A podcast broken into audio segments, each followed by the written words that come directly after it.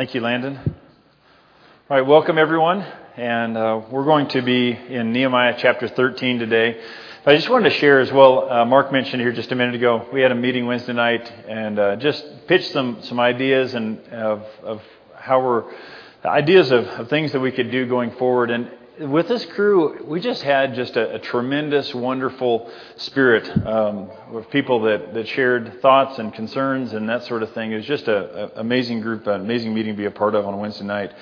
And so um, there is um, the, the the big thing that came out of it uh, that we that Mark mentioned is just tweaking our assembly time a little bit, and um, and so it's it's more of a nice round number, 1030 is rather than 1040. And also uh, during the, the prayer time, something we, we realized, and this is we got we got comments from, is there's there'd be a group in there praying, but there'd be a, a much larger group, oftentimes in the lobby that's that's fellowshipping. And since we do a prayer time on Wednesday night during our Bible classes, anyway, thought okay, let's just let's, let's turn this into a time from nine to nine thirty. It's a meet and greet fellowship time that um, many of the, the leadership will be here, and you can just come and you can uh, uh, talk with us. You can pray with us. If there's a group that says, hey, we want to pray on a regular basis, the building's a big place. There's lots of places that uh, we can organize that. And so just make it a more flexible time. That was the, uh, the, the, the, big thing that we came up with. There's a few questions that we're going to come out on the, the survey that Mark mentioned just about Sunday night and how we do that. And we'd love your input. We're all walking through this together. And the big question that we want to ask is how can we be the people that God wants us to be more than we are now? And, and that's a, those are great questions to, to, to wrestle with. And so, like I said, it's a great spirit, and uh, we, we'll look forward to the future. Now, this one, something that, that has come up quite a bit is on, on Wednesday night, especially. I used been using some memes uh, during during the online time, and this has been uh, something that uh, the memes that I've used, people have responded a lot, and I've gotten a lot of interaction with them. And so I just thought that this would be something just to share today how many of you know who this guy is up here? Okay? Ice Age, is that correct? It's this little character on Ice Age that whatever he does destroys the world or changes the world or something like that. And it all comes down to him chasing this little acorn.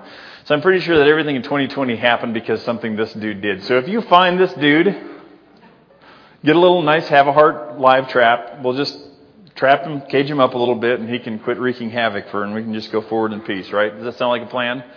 Yeah, something like that. Yeah, that's right. That's, here we go. In Montana, we immediately go to let's shoot the critter kind of thing. Yeah, here we go. Anyway, for those of you that are uh, joining us virtually today, uh, something we are aware of is the, uh, the, the camera has a difficult time focusing, and so we're in the process of investing in some better equipment so that we're going to be able to uh, to, to do this online in this format a whole lot better. And uh, Mark mentioned I'm going to be gone a, a few weeks from now on Sunday morning, but Paul Bowles is going to be going to be preaching to you. Paul grew up here in the Belgrade Church, and uh, he's uh, excited to be able to share God's message with you here in a few weeks. All right, let's go ahead and go to uh, Nehemiah chapter 13, and we'll jump in there. There's something I remember happening several times when I was a little guy. My mom would say something like when my sister and I were oftentimes in an argument or or something like that she would say, Are you guys seriously doing that again? As if we should know better. And the, the strange thing was, is we did know better, but we just went into those old habits again. And what we're going to see here from Nehemiah chapter 13 is something similar. Is Nehemiah, he doesn't say it in these words, but it's something like, Are you guys seriously doing that stuff again? Here we go. So if you if we go back from to, to, the beginning and just give some some nuts and bolts of what's happened so far, is Nehemiah is this this guy who is has got a is very well respected, serving in the court of the Persian king as a cupbearer. But there's something that's burdened on his heart that for, through a few different circumstances that happen that puts him in a position where he says, I need to go back to Jerusalem and help rebuild the wall and take care of my people that are living there in abject poverty. And so as he uh, God answers that prayer. He's sent on this mission. They rebuild the wall. There's all sorts of obstacles happen. The people that have that have been in power there really have issues with Nehemiah, and so there's this battle back and forth for a while. But it ends up with them finishing the wall, and then there's this great time of renewal. And if you remember, we talked about that, that last week, is there's this commitment to obey the Torah, or go back and, and obey the, uh, the books of the old law, and make that a commitment in, in their lives. And they talk about refraining from mixed marriages. We will no longer go and marry these, these people that worship other gods because our hearts will be torn away from serving the, the one true God. We are no longer going to observe the Sabbath, or excuse, let me say that differently. We are going to observe the Sabbath, and we're going to be dedicated to observing. I didn't say that right, did I, Phil? Not at all. Not at all. Okay. That's right. Keep me in line here. We're going to observe the Sabbath because that's what got us into this problem and sent us into slavery these years ago as we weren't observing the Sabbath. And we're going to take that seriously. That's going to be a holy day that's set aside. And we're going to support the spiritual development of the temple. We have not tithed, we have not given, and there is the temple's just there, and there's no spiritual teaching that is pouring out of it. And we're going to do things differently. We're going to commit ourselves to making this temple something where people can come that is a house of prayer for all nations, that people can come and hear the, the message of God. And that's what they commit to. Well, some things happen in the meantime. We see that Nehemiah is not always there in Jerusalem. He goes away for a while, a number of years, very likely. And then he comes back into uh, Jerusalem in chapter 13, and we're going to see what happens. I'm going to read just a, a few uh, verses here, and then I'll tell the rest of the story. Because in, in verse 4 it says, Before this, so before Nehemiah returns, Eliashib, the priest, had taken, had been put in charge of the storerooms of the house of the God. He was closely associated with Tobiah. Uh, some translations will say he was related to, or he'd been related to by marriage. And Tobiah is one of those guys that kept stirring the pot, remember? And he provided him with a large room formerly used to store the grain offerings and incense and temple articles, and also the tithes of grain, new wine, and olive oil prescribed for the Levites, musicians, and gatekeepers as well as the con- contributions for the priests. So Nehemiah comes back and realizes wait a minute here. All of this that was supposed to be put aside to support the temple and the work that happens at the temple has, isn't there. And one of these scoundrels that was causing problems before has found his way into the temple and he is in charge of and using that area. So Nehemiah goes in and says, No, not, not okay with this takes all of Tobiah's stuff, his household goods, out of the room and throws it out and has those rooms purified. But it doesn't start there. That's just the tip of the iceberg. And look at these two lists, because what happens is Nehemiah goes around, he realizes that the tithes have not been given been, been given to the priests at all and the Levites. And so those people that were Levites that were supposed to be there working at the temple teaching, they have gone back to their ancestral homelands, back to their fields because they are not being supported to teach the message of God there. And so they're gone. And you imagine Nehemiah coming up to the Temple Mount saying, wait a minute here, where are the Levites at? Where, where are the priests? What's going on? Nobody's here. It's gone. And so Nehemiah says, all right, get back out there. And he goes back and he, he has some of these Levites rounded up tells them to go back out as well and start getting the tithe so that the, the temple can be supported, so the message of God can continue to, to emanate from that. And boy, what a, what a sad thing that Nehemiah comes back to. And then not only that, but we see in chapter 13 here, is that the Sabbath was not being observed. There were markets that were open in Jerusalem. People from Tyre merchants were bringing in fish and bringing in different things to be sold. And so Nehemiah says, No way, no more, not doing that, closes the gates. And so some of these people come and they, they try to get into the city, but Nehemiah puts the Levites there uh, after he's put his own men there to make sure that the gates are closed. And then says, From now on, Levites, you guys are supposed to do this. Your job is to keep spiritual purity and so you're going to guard the gates on the Sabbath. And so people stay outside there with all their fish. You imagine the fresh fish that they have there as they're trying to bring it in, and they have no refrigeration and they can't get in the front gates. That doesn't last very long. They say, okay, I'm not coming on the Sabbath anymore because this is not worth it. This does not go very well. These fish stink and all that. And Nehemiah says, wait a minute, you've made this commitment to honor the Sabbath. You need to keep it. And the people had not been doing that in the years since Nehemiah is gone. Not only that, is you see that some of the Jewish men, specifically the leaders, have married foreign women. And you imagine Nehemiah as he's walking through the, the streets of Jerusalem, and he hears these dialects that are different. It's like, wait a minute, that kid's not speaking the Aramaic and that is spoken by the people. What, what is he speaking? And these children had foreign mothers that worshiped foreign gods, and they're speaking these different dialects. And Nehemiah says, wait a minute here. We've missed this. No, we shouldn't be doing this. This is what you've committed. And even one of the priests has taken a foreign wife. Okay, now understand, this is not like in our world where you get two young people run off together and the parents are like, oh no, please don't do that. Please, please, please don't do that sort of thing. Remember, these are arranged marriages. So this is, these are people that are, are older that, that arrange foreign marriages to people that are ungodly to their children. With full knowledge, full understanding, they do that. And so Nehemiah says, All right, you're a priest, the grandson of the high priest, you're married to this foreign woman. You think the priest, his father, and the, the high priest knew about it? Oh, yeah. Yeah, that's how that dynamic works. So says, You're, you're gone. You can't be a out of this because that's very specific from Scripture. That's not the case. And then he says, what we see is the Torah is not being observed. And this isn't mentioned specifically in chapter 13. But you see what's happened here? Is the people, the commitments that they've made in chapter 10 to renew and rededicate themselves to following God, they have backtracked on every one of them and said, nah, you know, I know we made that commitment, but man, this is just so much easier to sell on the Sabbath. And even if we're not doing it, we'll let the people from Tyre do it. You know, just maybe it's not us. Or Man, I know that this is, I know that my, my son is supposed to marry someone who, who loves God, who's a part of the, the people of Israel, but boy, this is a very strategic marriage, and this is, this will enable my family line to be wealthy for generations if I do this, if I arrange this marriage. And, and those sort of things start happening instead of putting God in the front and center. And so Nehemiah, you can imagine he's thinking, wait a minute here. Are you guys still, are you guys doing this stuff again? The very things that you made commitments to not go down this road again, you're doing exactly that. And so Nehemiah, it says the term is used here three times. Nehemiah rebukes the people. And he deals with every one of these situations and says, no, no, no, no, this isn't the way, this is not the way it's supposed to be. Not okay. And so that term rebuke, how many of you like that term rebuke? How many of you love it? Just love to use it? Yeah, okay. Yeah, good.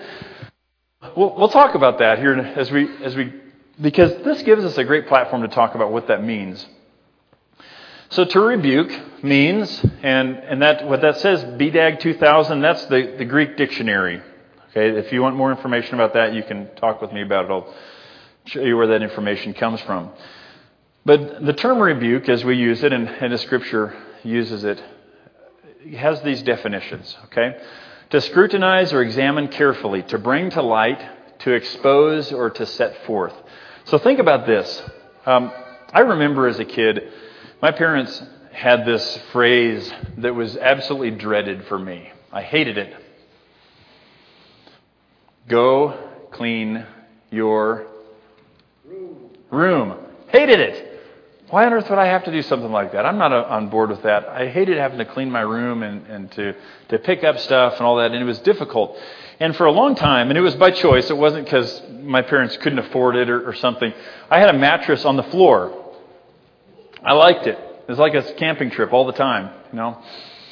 And I remember when my dad and I took some lumber, spare lumber, we just built a bed when I was a little older, and I realized something that was very, very valuable about having a bed off the ground when I was cleaning my room. Oh, man. Because if I didn't know what to do with something, I just shoved it under my bed. You know, and that worked out great. And in life, that's the sort of thing that we can do is that we have these hidden compartments that if something we just don't want to deal with, we don't want to bring out in the light, we don't want to clean up, then I'll just shove it under the bed so that everything looks good even though it's not, even though it's still dirty, even though it's still a mess, you just can't see it. And so the idea of rebuking someone is to scrutinize or carefully bring to light what is, is hidden. Another uh, part of the definition is to bring a person to the point of recognizing wrongdoing or to convict someone. That uh, the, the situation in life that they're in is a situation that is, that is wrong and needs to be changed. To express strong disapproval of someone's actions, to reprove, correct, or penalize for wrongdoing, punish, discipline. Okay, so there's a, do you guys remember when we used to watch football on TV? It was a long time ago. Or sports or anything like that. Yeah, you remember it. Yeah, back in the good old days, right? Yeah, but when a ref blows the whistle and there's a 15 yard face masking penalty, that's a, a form of rebuke. No, you can't do that. You're going to be penalized for, for what you just did. And we do that in, in life for each other as well. And so all of this is designed by God to be something very healthy and something that's very good. And we see with Nehemiah, it was used in a way that was healthy and good and honorable. We'll come back to that. But that's the definitions there. And so let's look at a few scriptures here before we talk about what this means for us. Is rebuking in Scripture. Here's a, one scripture from Leviticus so this would have been one of these scriptures that, excuse me, the people of the Nehemiah would have would have been around would have heard this when the book of law the law was read. They would have heard, "Rebuke your neighbor frankly, so you will not share in their guilt." And one of the things I remember my parents telling me when I was a little kid is that if you are there when somebody else does something wrong and you don't say something about it and you just you don't do it, but you just kind of nod and you you don't say, "Ah, I'm out," then you are just as guilty as them. How many of your parents said something like that? Yeah. Oh yeah. Yeah, you hear that kind of thing. And so that's the idea here is that scripture is is telling the Israelites is, is rebuke your neighbor frankly, clearly, so that you will not share in their guilt. If your neighbor is up to something that is sinful and destructive, you need to you need to share that with them. Okay? Don't just let them go off into destruction, but you need to, to share it with them. Here's the, what Landon here, read here just a minute ago, and I appreciate this scripture. Is my son, do not despise the Lord's discipline and do not resent his rebuke, because the Lord disciplines those he loves. As a father, the son he delights in. Man, I think about that is what a beautiful passage there. Is that God, beautiful but uncomfortable, is that God rebukes those he loves. If God really truly loves us, then we're going to have to expect that we're going to have times of discomfort because that's God growing us, that's God stretching us. That's how it works. And I started thinking about in our world, oftentimes when we say, when something is uncomfortable, our mind immediately goes to uncomfortable equals bad, right? I've got to get out, whatever this situation is that's making me uncomfortable, I've got to get rid of it so that I can get into back to my happy spot, my comfort spot, right? But I think about how many uncomfortable things are really, really good how many of you work out, or at least pretend to? Some. Is it hard? Does it hurt? Is it uncomfortable? Is it good? Some of you will say no. But it is. It's good, isn't it? It's good for our heart. It's good for our muscles. It's good for our well being. Denny says no. All right. Yeah, no, it's bad. It's just bad, bad thing to do, right? Okay. Is saving money instead of spending money uncomfortable sometimes? Deciding I'm going to save up instead of just spend on what's there. That's not always the case. Some people um, are, are, thrifty because of habit and hobby. You know, that's the, the most fun thing in the world to walk into a store and never spend anything. You know, it's like this hobby. Now, that can be uncomfortable. Um, hard work can be uncomfortable. I remember as a kid getting growing pains in my knees as I, as I grew and just how that hurt. But it wasn't bad. It was uncomfortable, but it was good because I was growing uh, school. How many of you think school is uncomfortable? If you're still in school, is it uncomfortable? Yes, but is it good? Yes. Some of you are saying no, smart mouths. All of you guys, listen to you. But it's still good, isn't it? For those of us who are married, is marriage uncomfortable and difficult? Yes. But is it good? Yes. So all of those things indicate for us is that God is, has his ways of bringing discomfort in our lives at times to rebuke us, to, because he wants us to, to be all that we can be. He wants us to be all that we should be. And he works that way. And so just because something is uncomfortable doesn't mean that we scream out to God and say, God, why on earth me? No way. This is, you must have abandoned me. I'm done. I'm out of this. The better response is quietly, God, I don't understand it. But I know you're here. Maybe I need to learn something here. I need to be reflective. and I'm going to grow. And that's my commitment. Here's another scripture.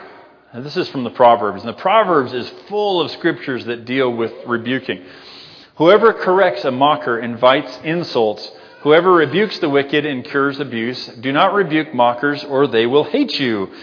All right. So, in other words, there's sometimes you just keep your mouth shut, okay? Because it's not going to be valuable at all. But the big question I think for us to ask ourselves in this is how do I respond to correction? Do I know everything already? And anybody around me who says something different than what I think, am I defensive? Do I blame? Is that how I respond? Because if that's how I respond, take a long look at what Scripture says here. Because there's a heart issue there, there's a character issue that's right here. But it says, Rebuke the wise, and they will love you. Instruct the wise, and they will be wiser still. Teach the righteous, and they will add learning. This is Proverbs 9, verses 7 through 9. And what a beautiful uh, picture here is that if we have a heart that is hard, then, then any type of correction, we're not going to listen to it. We, don't, we, we know everything already. Get out of my face, sort of thing. But when we have a heart for God, our tendency is when there's correction that comes, is to appreciate it and welcome it and say, oh, yeah, okay, that's great. I'm glad I know that. I'm glad I'm, I'm in a, a better spot now than I was before. And it's not this big faith crisis. It's not this, this big giant issue. It's just, oh, wow, great. I've learned. And here we go. I'm glad to know uh, that God is, is using others to help call me higher. So let's talk about this in practical terms uh, from the, the example of Nehemiah here. Rebuking others is not, okay? Here's some things that rebuking is not. Wanting to set others straight, or also known as righteous indignation, okay? Because that, that happens is there's, this is part of the sinful nature, is that we can be so consumed with, with uh, what others are doing and, and we don't see what's going on inside of us, like Jesus talks about wanting to pick the speck but not seeing the, the log in our own eye that there's times where we can go around with just this righteous indignation that it is my right to, to make sure that everybody else is set straight. And I'm just going to make sure that, that I do that on a regular basis uh, and make sure that uh, uh, you are entitled to my opinion. And that's what, what I'm going to do. You know, I heard someone say that the other day, and I, I enjoyed that. Okay? That's not what spiritual rebuke is at all. That's sinful nature there. Rebuking is not a way to confront others regarding disputable matters. And I use that term, disputable matters, because that is what is used in Scripture in Romans 14, verse 1. Romans 14 talks about it. Uh, 1 Corinthians 8 talks about it. 1 Corinthians 10 talks about it. All of them different things. You see Colossians spends some time with it. Ephesians does. That there's some things that, that we're not going to have figured out this side of life. Ephesians and Colossians talk about celebrating certain days or not celebrating certain days. Uh, 1 Corinthians and Romans talk about eating meat sacrificed to idols, which is not something that I've never eaten meat sacrificed to idols and I'm aware of, but it was something that was, that was an everyday occurrence for these people, or could be. And, and so something that there was, it wasn't one of those, a, a clear black and white right and wrong, but it depended on the situation, whether it was a, a good thing to do or not. And so, rebuking is not a way to just uh, confront others regarding disputable matters. We're called by God to things that are, that are not expressly laid out in Scripture, that are not sin, to let each other live and, and leave each other alone in those sort of things. And this is not what rebuking is, is, is making sure I'm just going to lay down the law on disputable matters. Rebuking others is not an optional part of Christian life because our tendency sometimes is for people to run the spectrum. Either I'm going to, to rebuke everybody I come in contact with, or because I've had a bad experience with that, I'm not going to rebuke any ever. And Scripture says that this is part of, of godly life. Okay, we'll get back into what it looks like here in a minute. And rebuking is not a first resort tool to correct young Christians. Okay, now I could not figure out a better way to say this. Okay, so there's part of me will disagree immediately with this because when rebuke is done well, it's, it's a great tool for, for helping all of us uh, live the way that God wants us to. The issue is this, okay?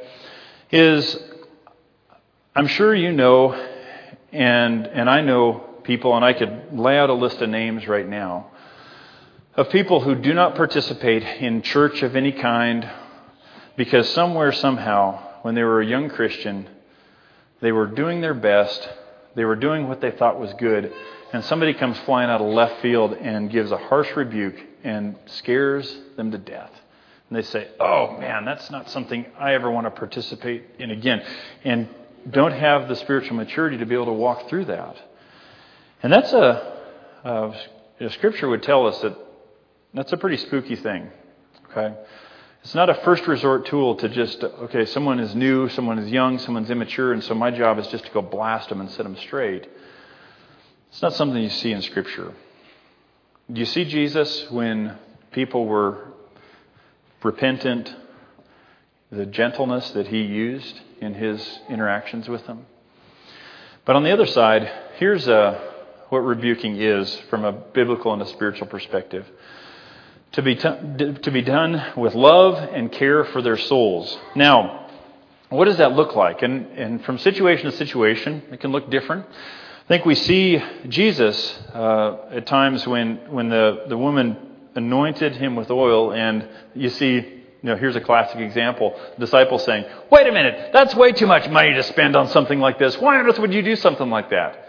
And Jesus' response is, Yeah, you're right. She should keep her budget better or something. Jesus said, Leave her alone. You guys just leave her alone. She's fine. Okay? She's preparing me for my burial. You guys just leave her alone. Mind your own business.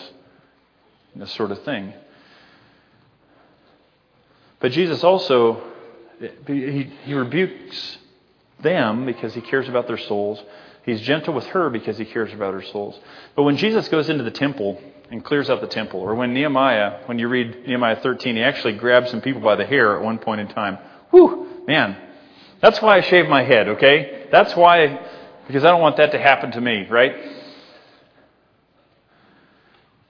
But Jesus and Nehemiah both share some really strong rebukes, but I maintain that it was done out of love and deep care for souls because people that were in positions of leadership were leading people away from God instead of towards God in both of those situations. And you see that over and over and over again. We'll look at a couple more here in just a second. And so, rebuking others is a way to confront sin in the lives of Christians. Now, sometimes we're going on through life, and as Christians, we have sin in our life, and we know it, and we just don't know how to deal with it, and we don't know how to get rid of it, and we're not sure what, what we need to say, we're not sure what we need to do. Until someone comes up and says, Hey, I've noticed this going on in your life. Can I pray with you? Can I sit beside you? Can I walk with us beside you through this? And all of a sudden, there it comes. We wanted to confess. We wanted to get rid of it. We wanted to change. We didn't know how. but someone comes with a rebuke, and all of a sudden, here it all comes out. We're just waiting to get caught. We're just waiting for somebody to talk to us. That sort of thing happens. And it's a way to confront sin in the lives of Christians to help all of us to grow to look more like what God wants us to be. It is a mandatory part of Christian. We see the example with Ezekiel in the Old Testament. If you read through that, God says, All right, Ezekiel, here's the deal. Your job is to speak. If they listen, that's, that's on them. But your job is to speak the words of God. And in our situation as Christians, uh, there's, and we'll look at it here in a second again, is that there's times where not everyone needs to speak, but there's times where someone must. And those are times where uh, rebuking others is, is, uh, is very important.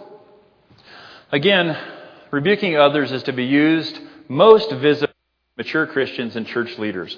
Something I was thinking about this week, and Nehemiah's uh, chapter 13 uh, brought this out because he takes issue mostly with the leaders, uh, it appears, in, in these rebukes that are happening here. But if you look at Galatians chapter 2, you see a situation where Peter who has who should know better. Peter was the one that went into Cornelius' house, into a Gentile's house. Gross! Because God told him to, and shared the message of Jesus, and Cornelius and his household became Christians there that day. And he saw that. Peter was one who went to the, the, the, the elders in Jerusalem in, in Acts chapter 15 and said, I've seen that God works among the Gentiles. But what happens is somewhere in that time period after that, is how I understand the timeline. Peter ends up in Antioch, and he's eating with the Gentiles. He's eating at the table with these Gentiles. Talk about leaving his comfort zone, how tough that would have been. But then there's some from Jerusalem show up, some of the hardliners, and Peter withdraws and stops eating with the Gentiles. And pretty soon, the Gentiles and the Jews are not eating together anymore in Antioch. And Paul sees it and says, Whoa, wait a minute here, time out here. This should not be happening, Peter. You have withdrawn, and that's not all right. Read Galatians chapter 2, you see the whole account of it there. But it was done publicly, it was done clearly, and I, as I see, as I know Peter's character, how Peter would have responded to that, Peter wouldn't have responded with that, with that type of correction, like, Who do you think you are, Paul? Get out of my face. His response would have been, as the Proverbs say, Oh man, thank you so much, Paul. I'm still having trouble because I am Jewish and I love to be Jewish. And it's really hard for me to get over that. Thank you for the correction. Thank you for the clarity. Uh, when you look at, I have another scripture up there, 1 Timothy chapter 5, verse 20. It talks about church leaders, specifically elders, to be corrected publicly. That's what's supposed to happen.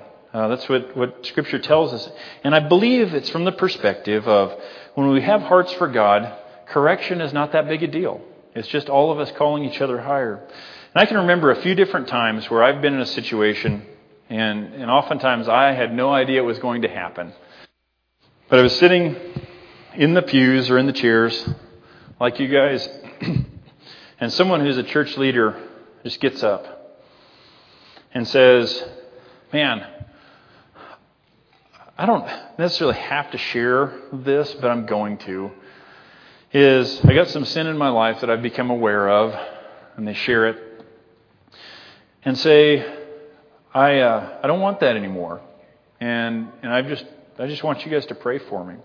I remember there was, uh, there was once upon a time, um, years ago, I was you know, part of a, a, church community where one of the, uh, the elders, or one whose name came up as being an elder, he, uh, he got up and his name was, was, was shared as uh, the church had asked him to serve as an elder. And he got up and he said, you know, I think you guys need to know something about me.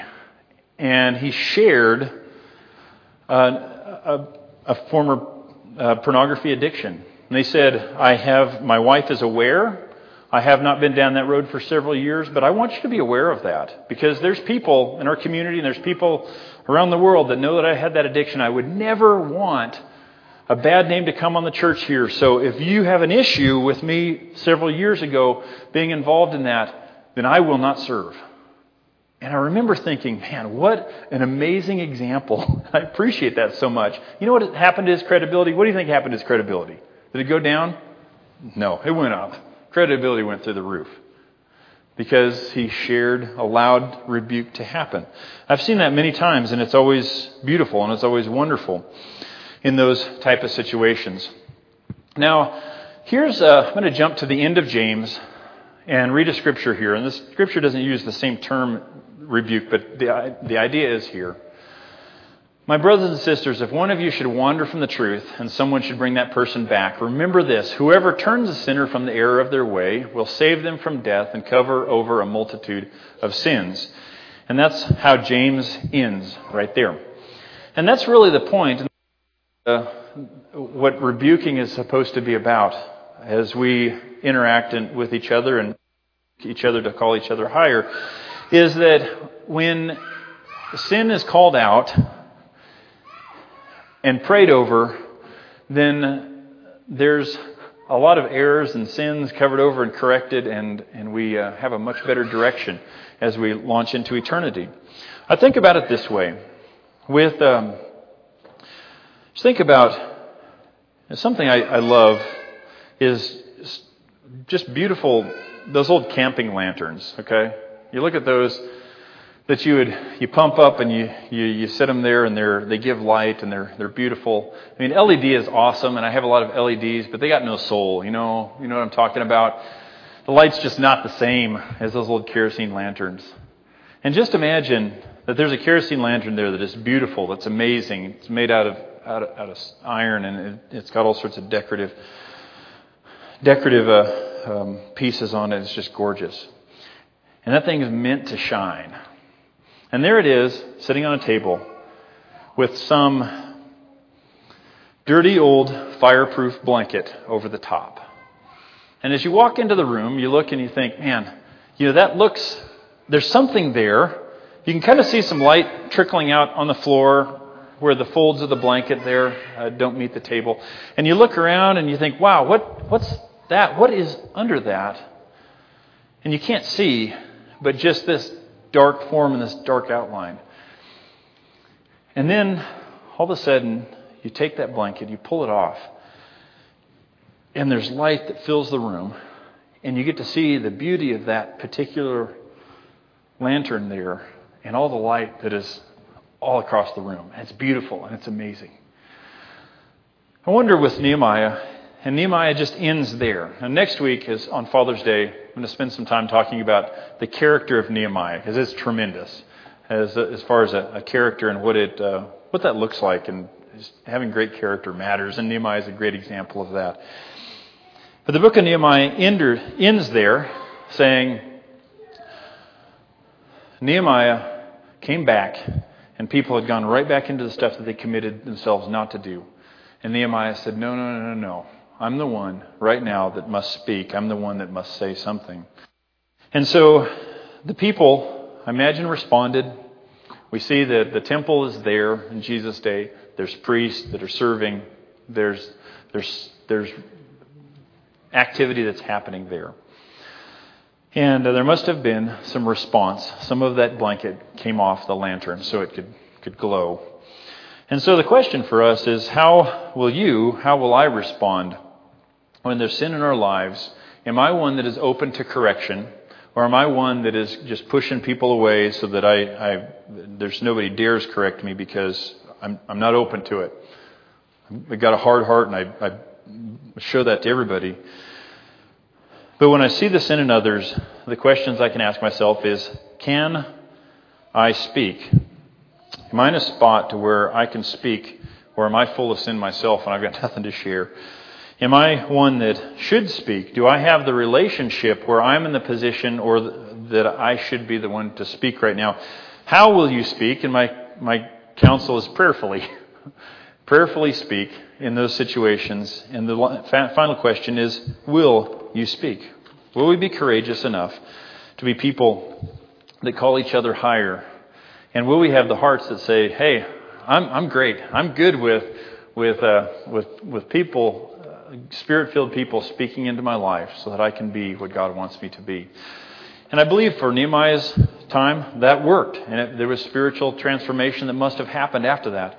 And for our time, the same types of things may happen is that we can continue to be people that are continually transformed to look more like God because other people around us call us higher. How many of you can think right now of a time where someone came alongside you exposed the sin in your own life and helped you live differently. Believe me, I got stories. I have plenty of them. I have some wonderful, wonderful people that I surround myself with that I really want them to speak truthfully to me. Uh, Spirit filled people that the, the love of Christ dwells in. And I hope you have that as well. And I hope you open yourselves to that uh, because all of us could learn from, uh, from Nehemiah instead of going back and are you doing those things again? is that we be people that are continually transformed to look more like Jesus and live out the abundant life of Christ. We will go into uh, our, our time of the Lord's Supper right now, and then we will uh, uh, go ahead and, and sing our way out of here in song together.